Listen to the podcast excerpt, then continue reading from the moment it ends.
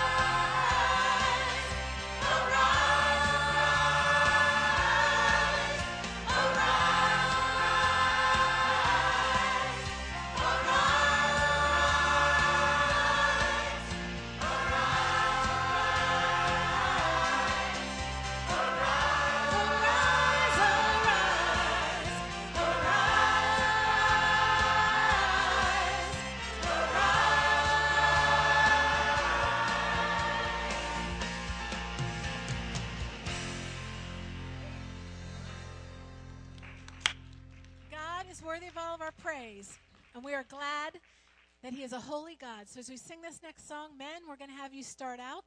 Ladies, we want you to echo. Of course, we know the ladies will be nice and stronger, unless you men want to just pick it up a notch. Um, but either way, we are coming together to worship and sing and praise God. So we want to see some smiles and some joyful faces, letting God know we are here to honor and adore Him this morning. So here we go. I want you to have some fun with this song and worship our King.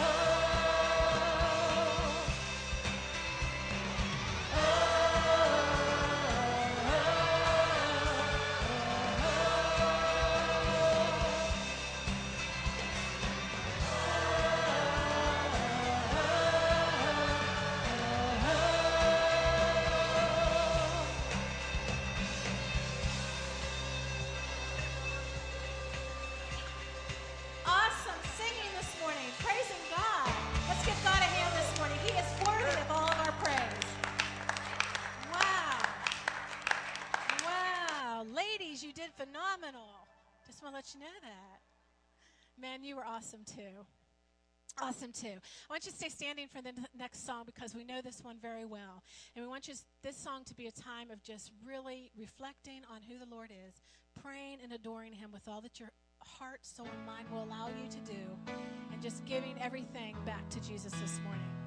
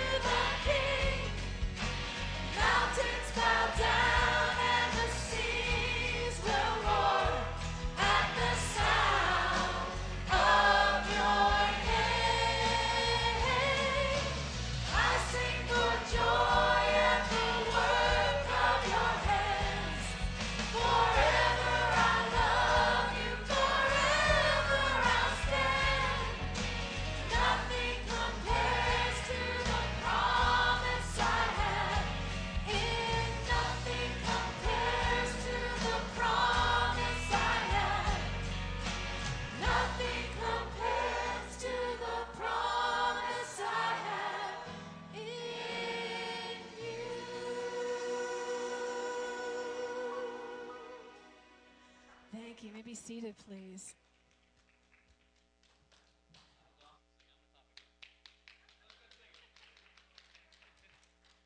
Good morning, everyone. Good morning, Timmy. How you doing? Uh, not bad. I can't complain. You're in church, buddy. I love you. Hey, I'm just here to remind you guys again next week in 171 and a half hours. Yep, 171 and a half hours. That's next week at 3 p.m. Be at Peterswood Park, shelter number four, from 3 o'clock to 7 o'clock. We're having a churchwide picnic. Uh, the church is providing the uh, hamburgers, hot dogs, and drinks, and we're asking everyone to bring a side dish and or a dessert.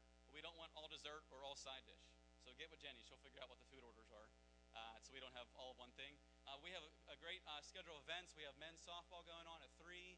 We've got kids games starting at 3:30. The food will be at 4:30, and then I'll be out for the rest of the day. Uh, 5:30 to 6:30, we're going to have family games, tug of war, cornhole. Um, some of the guys put cornhole together, uh, actually built the equipment, Matt Parrish painted them, so they're actually pretty cool looking. And then at 6 o'clock is the women versus teens game. Um, be a lot of fun. The first two events we had were an awesome success, and I hope to see you guys all there. And Pastor said if this is another big success, we can just keep doing this and doing this again. I mean, everyone loves free food and, and fellowship with, with friends, uh, brothers and sisters in Christ. So, yeah, see you guys then. Okay, good. Thank you. Thank you, Brandon. Well, it's so good to see you today in the Lord's house. If you're happy to be here, say a hefty amen. amen. Holy cow. Okay, reaching the book rack right there in front of you. And uh, if you can find that little black folder somewhere along the line, pick it up, put your name on it. And if you'll be so kind to just uh, fill that out, give it to a person sitting next to you, we'll appreciate that. Well, this has been a wonderful summer, and I'll tell you what, uh, the Lord has just come down and blessed us in every way possible, and we're, we're just actually basking in the blessings of God here in the church. And, we're, and we thank you for that because I know you've been praying real hard that God would provide all of our needs, and He's doing just that. We thank you. Uh, here's a little announcement from the community.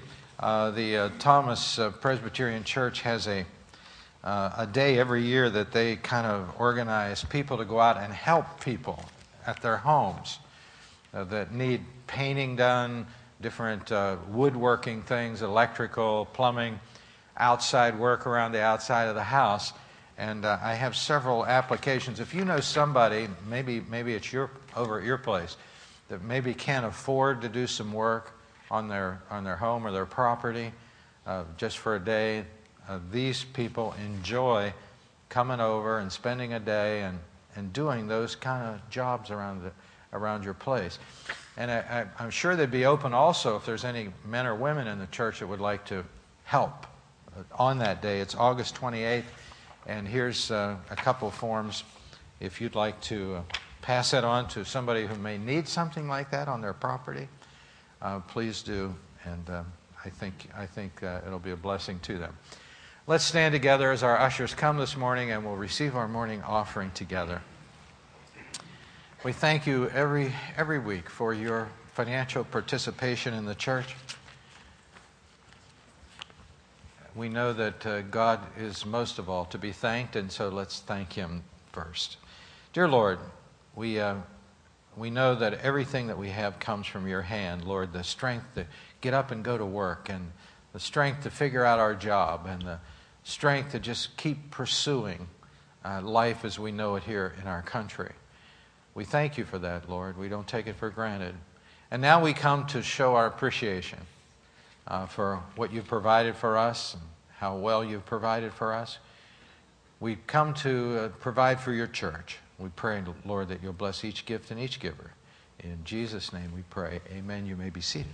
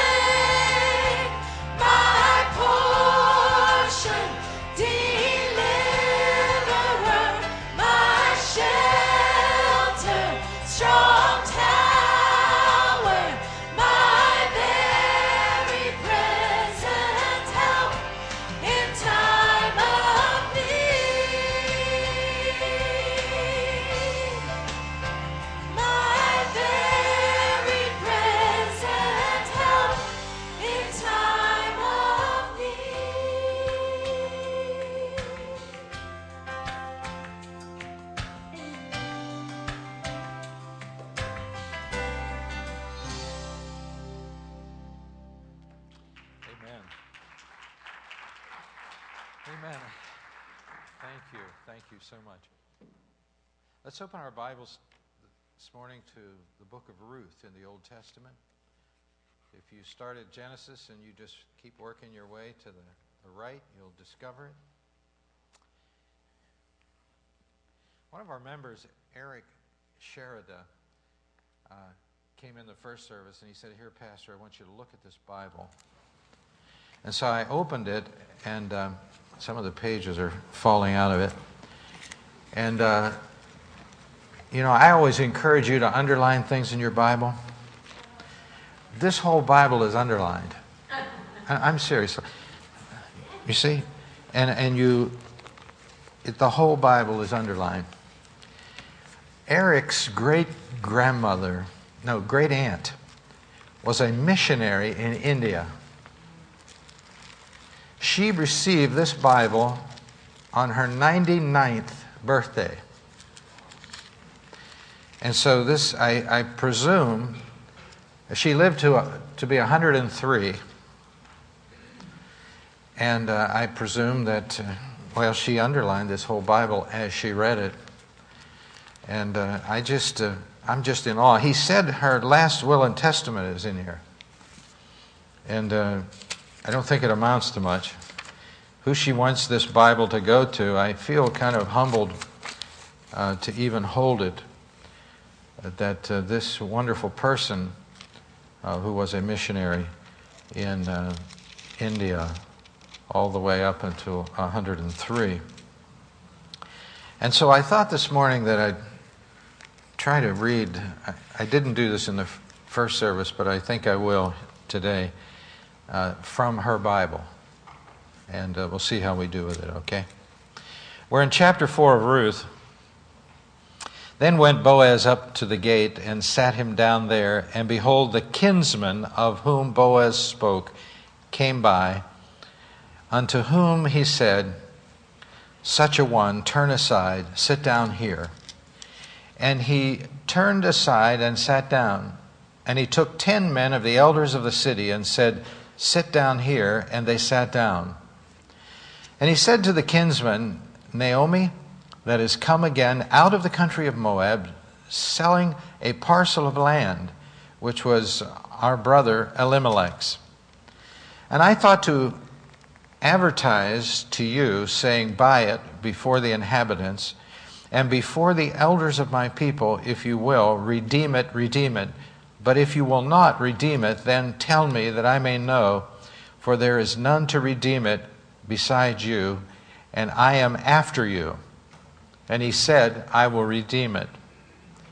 Then said Boaz, What day thou buyest uh, the, the field of the hand of Naomi, you must also buy it also of Ruth the Moabitess, the wife of the dead, to raise up the name of the dead upon his inheritance.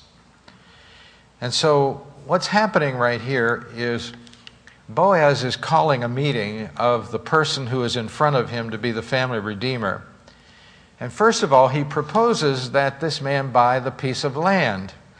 Now, we all like land, don't we? I mean, uh, if you invest in land, it's there for a long time, it's going to outlast you. And so the first in line family redeemer uh, was offered this land. And then he said, Okay, I'd like to, I'd like to do that. And then in verse 6, uh, or verse 5, then Boaz says, What day you buy the land uh, of the hand of Naomi, you must buy also of Ruth the Moabitess, the wife of the dead. And that, what that means is that you buy the land, you also get married to Ruth. And in verse 6 was his response, and the kinsman said, I cannot redeem it for myself, lest I mar my own inheritance and redeem my right to thyself, for I cannot redeem it. He said, I like the land part, but whenever you sprung the, the woman part, it's too much for me. I back out. Now, this was the manner in former time in Israel concerning redeeming and concerning changing, for to confirm all things, a man plucked off his shoe and gave it to his neighbor, and this was a testimony in Israel. This was very interesting, and I'm sure that you could read the book of Ruth for a long, long time and not understand. You know, in our world, we, we shake on things. You go to, we, you go to some place and you say, okay, I want to buy this. Okay, that's a deal. Let's shake on it. That means we agree. Well, back in that culture, uh, they passed the sandal, their sandal, on to the next person instead of shaking hands. Therefore, the kinsman said to Boaz, Buy it for you. So he drew off his shoe. And Boaz says unto the elders and to all the people, You are witnesses this day that I have bought all that was Elimelech's. So Boaz says, Okay, now I'll step up to the bat. You don't want it. I'll buy it. Everything Elimelech had. Everything that was Chilion's and Mahlon's of the hand of Naomi. Moreover, Ruth the Moabitess, the wife of Mahlon, have I purchased. That's an interesting way to refer to your upcoming wife. I have purchased uh, to be my wife, to raise up the name of the dead upon his inheritance, that the name of the dead be not cut off from among his brethren, and from the gate of his place you are witnesses this day. And all the people that were in the gate and the elders said, We are witnesses. The Lord make the woman that is come into your house like Rachel and Leah. Now, if you remember the story of Rachel and Leah in the Bible, they were very prolific. Uh, they had lots of children. And so the people that were witnessing this particular wedding were saying, Listen, we want you to go out from here and just populate, okay? Just have a lot of kids, like Rachel and Leah, which too did build the house of Israel. They were the very foundation, Rachel and Leah, of the nation of Israel. And do thou worthily in Ephrath, and be famous in Bethlehem. What a blessing this was. Uh, go have a bunch of kids and become famous in Bethlehem. Well, I'll tell you what, uh, this is a blessing. And let your house be like the house of Perez, whom Tamar bare unto Judah, of the seed which the Lord shall give thee of this young woman. So Boaz took Ruth, and she was his wife. And when he went into her, the Lord gave her conception, and she bore a son. And the woman said unto Naomi, Blessed be the Lord, which has not left you this day without a kinsman, that his name may be famous in Israel. And it shall be unto thee a restorer of your life. You know, there's nothing as joyful as grandkids. How about it? Nothing as joyful as grandkids. One lady told me one time, if I'd have known they were this good, I would have had them first but uh, it doesn't work that way. Uh, she'll be unto thee a restorer of your life. You've heard the saying, you know, uh, little kids keep you young. Well, they keep you tired too, but they, they also keep you young. That's what this is referring to. Uh, he shall be unto thee a restorer of your life and a nourisher in your old age for your daughter in law, which loves you, which is better to you than seven sons. Now remember, she lost her sons. And so, uh, but she gained a daughter in law that was so committed to her. And Naomi took the child and laid it in her bosom and became nurse unto it. We'd love to see grandma take these little kids in their arms and say, Oh boy, is this kid precious. By the way, when are you going home? You know, love them and leave them, I guess you'd call it. Verse 17. And the woman, her neighbors, now this is interesting right here. And the woman, her neighbors, gave it a name. You know, we spend so much time thinking about the names of our kids, and sometimes, you know, we've had this many times in the church. Somebody will come in, they have a child, and they say, We named it what? And we'll say, What? And, you know, it was, it was a different kind of a name. And we spend so much time, we go on the internet, some names are in, some names are out. Well, they, what she did is she let the neighbors in on it. And so I'm not suggesting that, Dan, you do do that anytime soon. Let the neighbors over there where you live name, name the new baby. That's what they did, though. Look, verse 17. And the woman, her neighbors, gave it a name, saying, This is a son born to Naomi, and they called his name Obed. He is the father of Jesse, the father of David. Wow. Okay, on your notes this morning, I have several places that uh, you can fill in. And uh, what we want to do is just bring to a conclusion our study on the book of Ruth today. And so, up there on that first line that you have, uh, chapter 1 is about Ruth renouncing. And uh, this is the story of someone beginning their life again. And, you know, if I don't want to ask you, our congregation this morning, how many people here sitting today have had to do that in your life. You've had to begin your life again. But oftentimes, that's what has to happen. You have one chapter of your life, and, and that's, that's closed. Uh, That's, that's my old life. You have a new chapter. And sometimes you have to have another chapter. You have to begin your life again. And, and so, Ruth and Naomi in chapter 1, if you remember, uh, they were headed out to the land of Israel to start life over again. Uh, They had uh, both lost their husbands, and they were at uh, the. They were trying to make it, and and we find in chapter one. Remember these famous words that uh, Ruth mentioned, and you'll always remember this. She said, "Wherever you go, I will go, and wherever you lodge, I will lodge. Your people shall be my people, and your God my God." Ruth was making a break from her former life. And you know, that's always uh, that's a good thing. Uh, she was turning over a new spiritual leaf. She was turning her back on the God of Moab, Chemosh, and embracing the God of Israel, Jehovah. Uh, she, salvation is a decision, and that's what she made. She made a decision to come to God. And whenever she arrived, her and Naomi in uh, Israel, remember, she went out to work.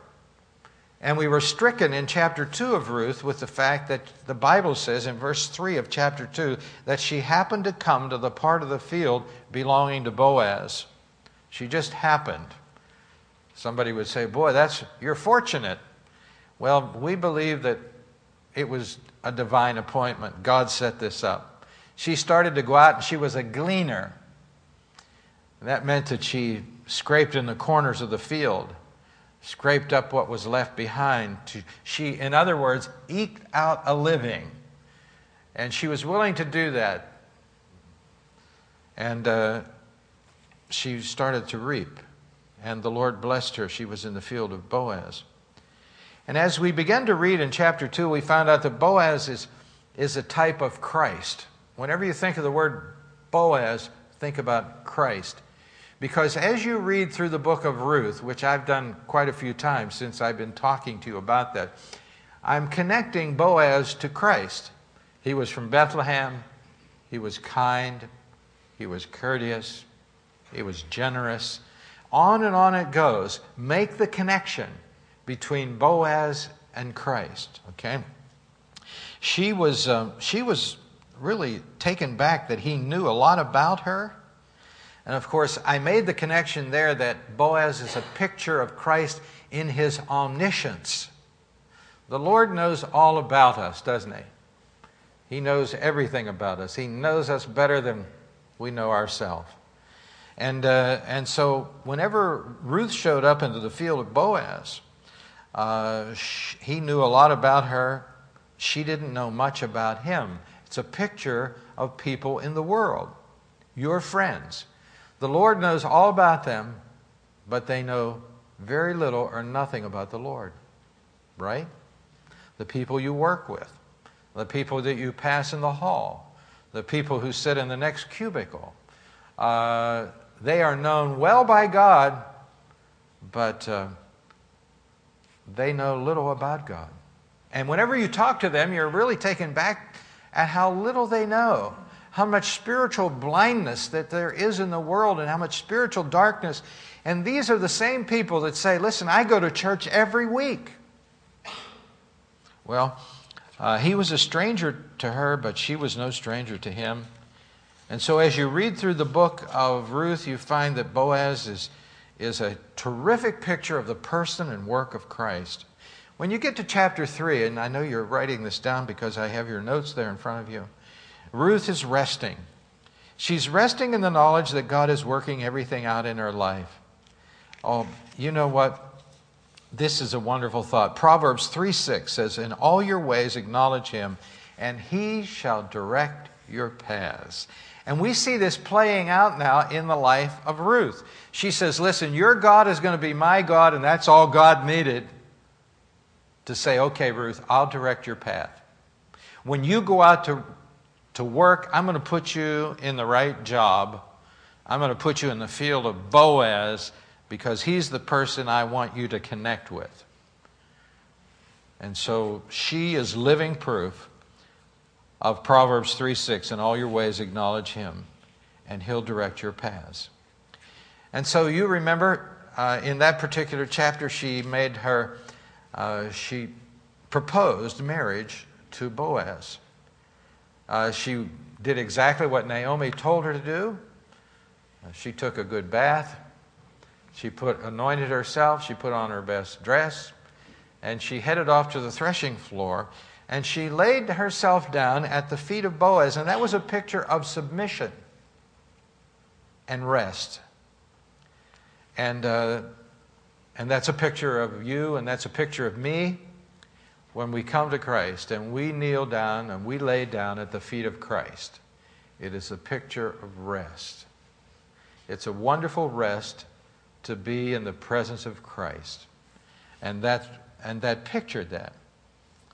Well, she made a proposal to, to Boaz, but Boaz wanted to go by the book.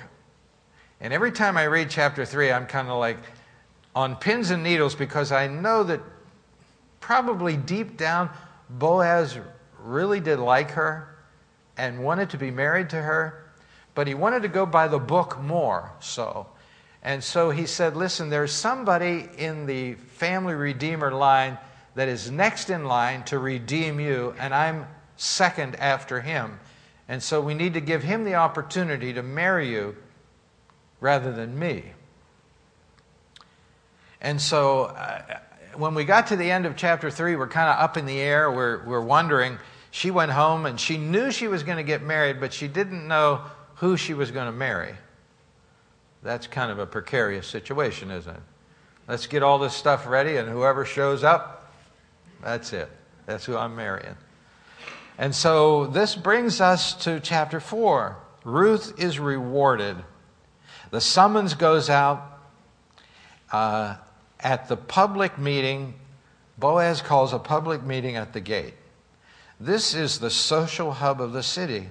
This is where a lot of business was transaction was transacted. And he called together the witnesses and he brought in the nearer kinsman and made the proposition to him. And he didn't begin with her, he began with the land. And he said, Listen, there's some land that was sold and it needs to be reincorporated into our family. And the first kinsman said, Okay, I'm in the land.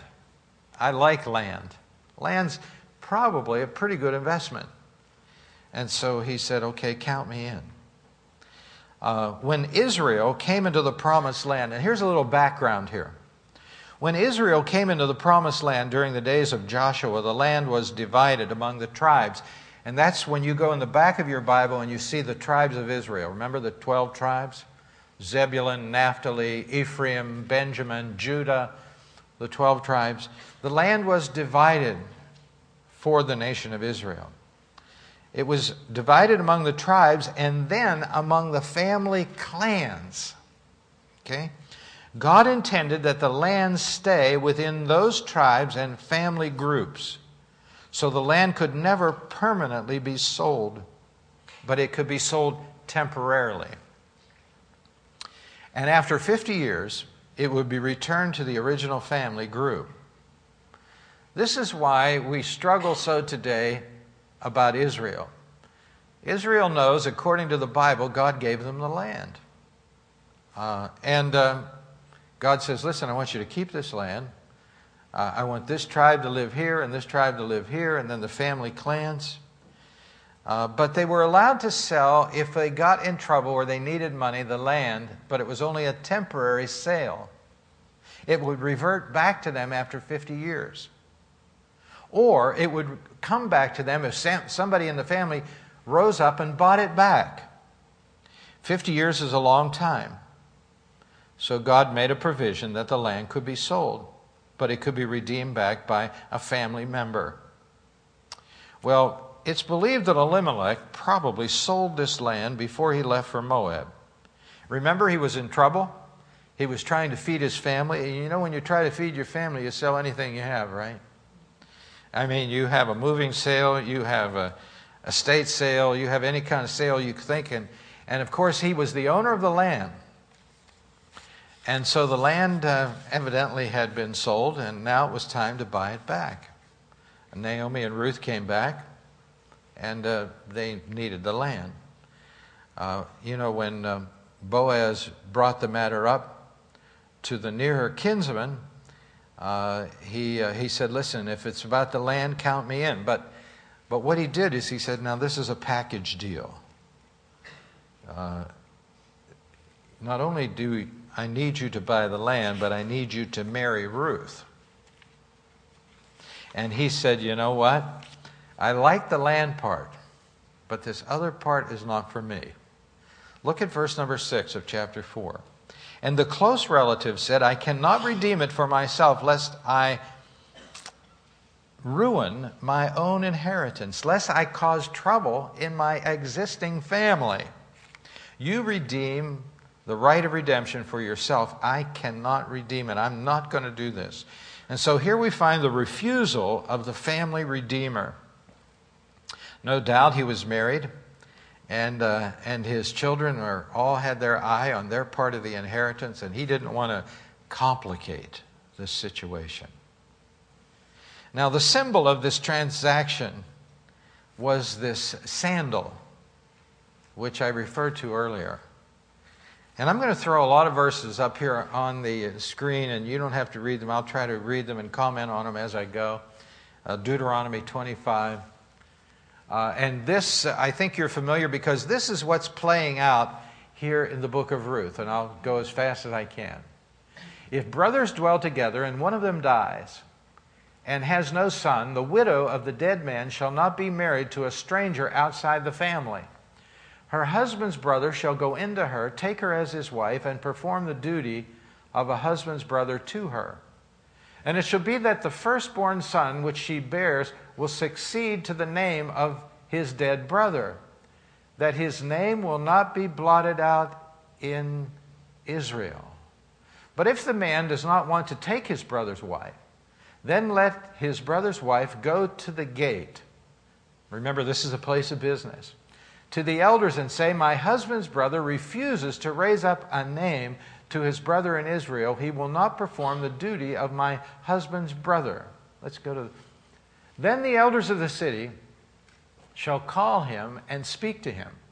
But if he stands firm and says, I do not want to take her, now we're just reading here in Ruth, he says, Listen, give me the land, not her, okay?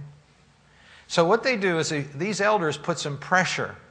Listen, you better take her. You better raise up a name, uh, the, the dead person's name.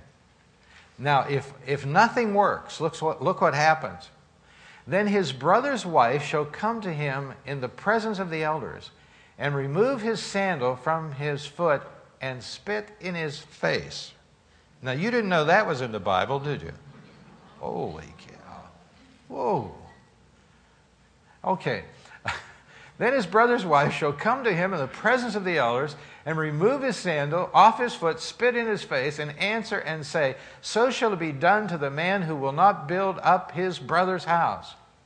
And his name shall be called in Israel the house of him who had his sandal removed. This man who just got spat on uh, has a new designation or stigma now in Israel. He is the man, the house of him who had his sandal removed. He's the guy that wouldn't marry the girl. Now, whenever we read Ruth, we don't have this whole situation going on. I think this is the reason. Is because this is a situation where there was no hope for the widow to have a child. But in Ruth, we have a, we have a plan, a backup plan. And the backup plan was Boaz was ready to step up and play the role of the family redeemer. And so the contemptuous part of the ceremony is omitted. Boaz is the backup plan. Well, Ruth put God first, and he brought her together in a relationship greater than she could ever imagine. She was going to be married to Boaz, uh, and he has all of these incredible qualities.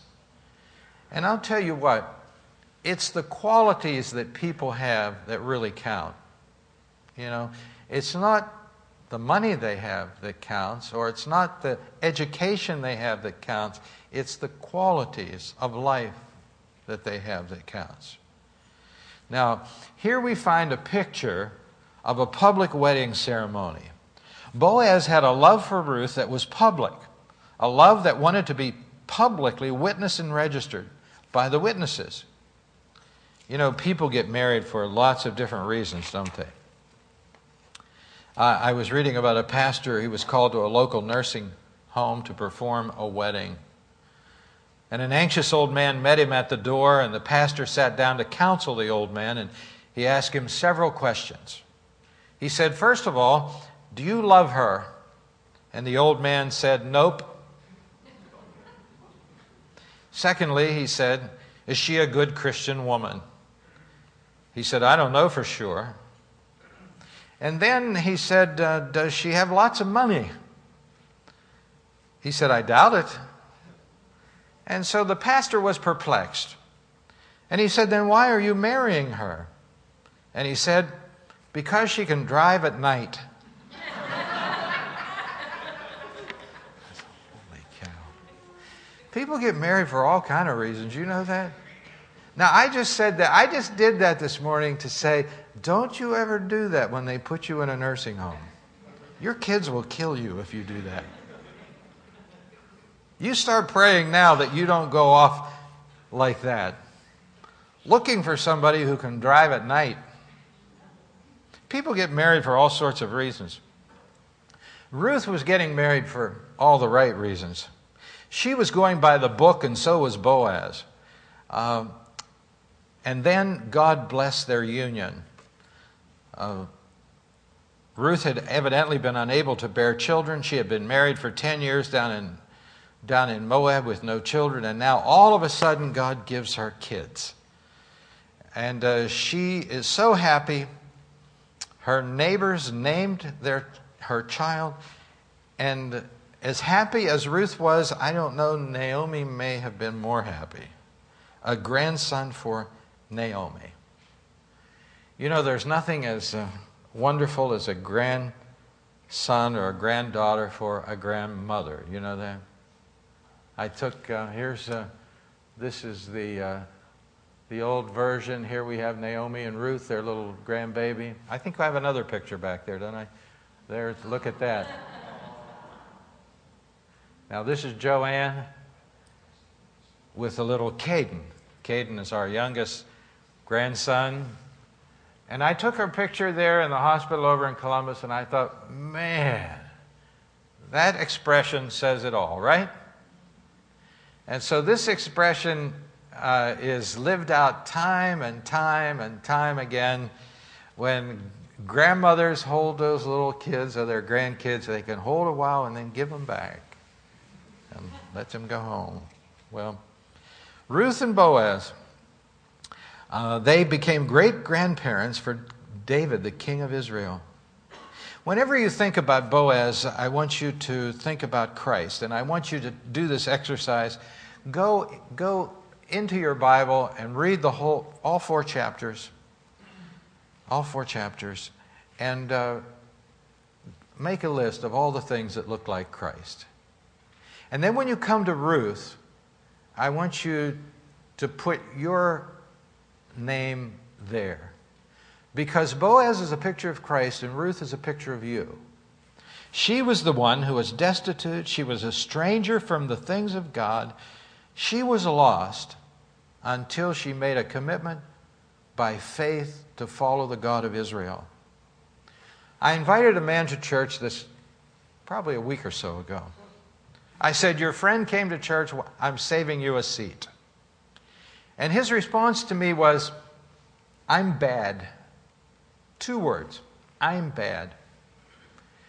Uh, and I, I was kind of just a little bit taken back by that, and I said, I responded by saying, You know, everybody I know fits in that category. The Bible says there's none that does good, no, not one. Everybody I know uh, that has come to church and that's trying to live the Christian life falls in that category. We're all bad we have this human sinful nature that rises up within us. You know, it's the people who feel they are good for which there is no hope. If a person realizes that they are bad, that is the first step in the right direction. Because, but most of the people that we know feel that they're good. Most of the people we know feel like, I haven't hurt anybody. I'm trying to do the best I can. And so therefore God is pleased with me. This man was had the first step right. He said, I'm bad. He knew it. That's a good start. Do you know that? Everybody has to realize that they're lost before they can be found. Uh, and, uh, and so I think he's on the, I think he's on the way.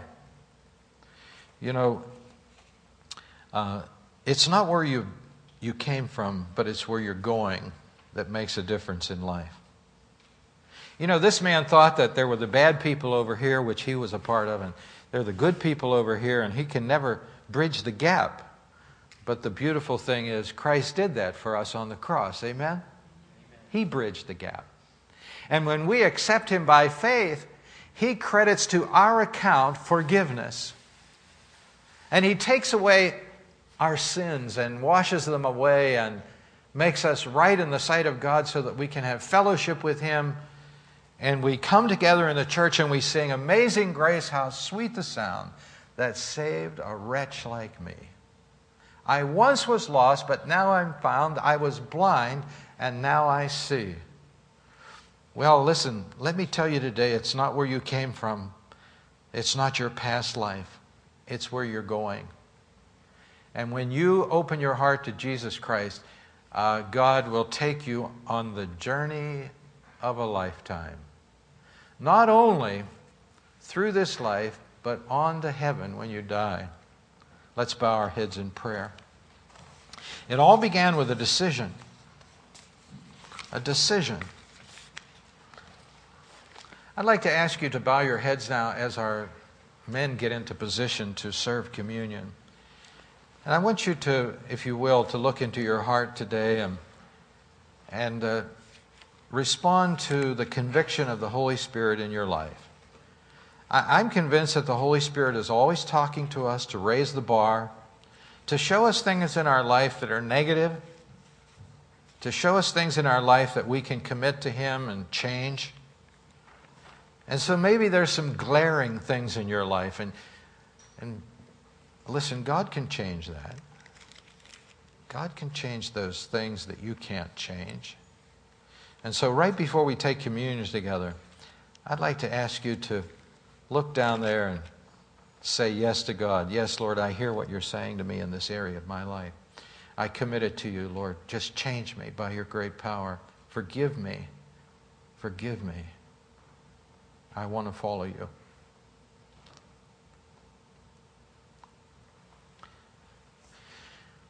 Dear Lord, as we come to partake of communion together, I just uh, pray that you will move among us now as we, as we uh, recognize in the church the, that these emblems that we are partaking of are, are the emblems of your broken body and your shed blood.